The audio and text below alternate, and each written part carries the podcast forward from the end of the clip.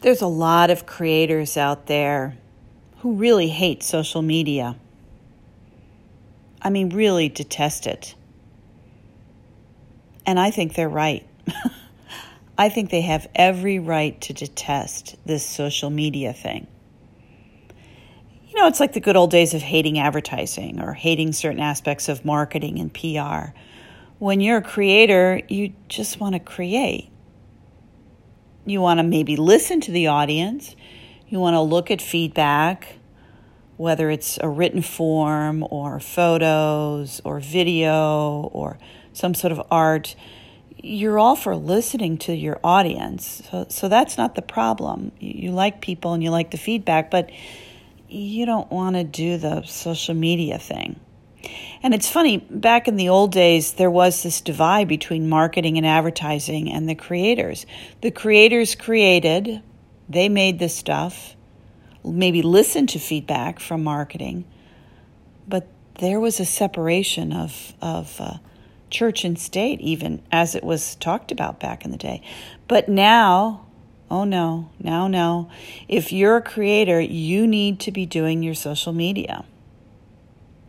And so there's a lot of people that are starting out who are maybe new, doing some sort of new creation, who feel they need to do their social media. They need to be in charge of it, they need to oversee it, and also they need to literally do it.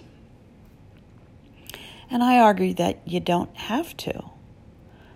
If you're a creator who's really into creating and wants to launch something online, there's a lot of people out there to help you get that rolling along and doing it correctly, but also who can maintain it for you. And there are these wonderful people called virtual assistants.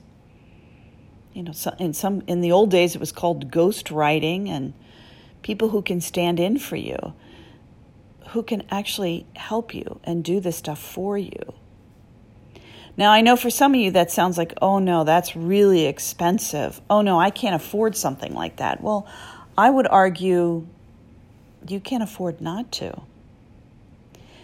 So if you're serious as a creator and a person who really wants to gear up for growth, I think you have to add that into your budget.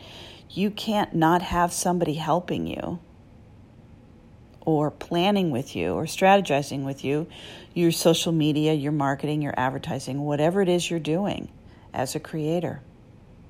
So go ahead, hate on social media, hate doing it, say, ugh, not for me. You're right.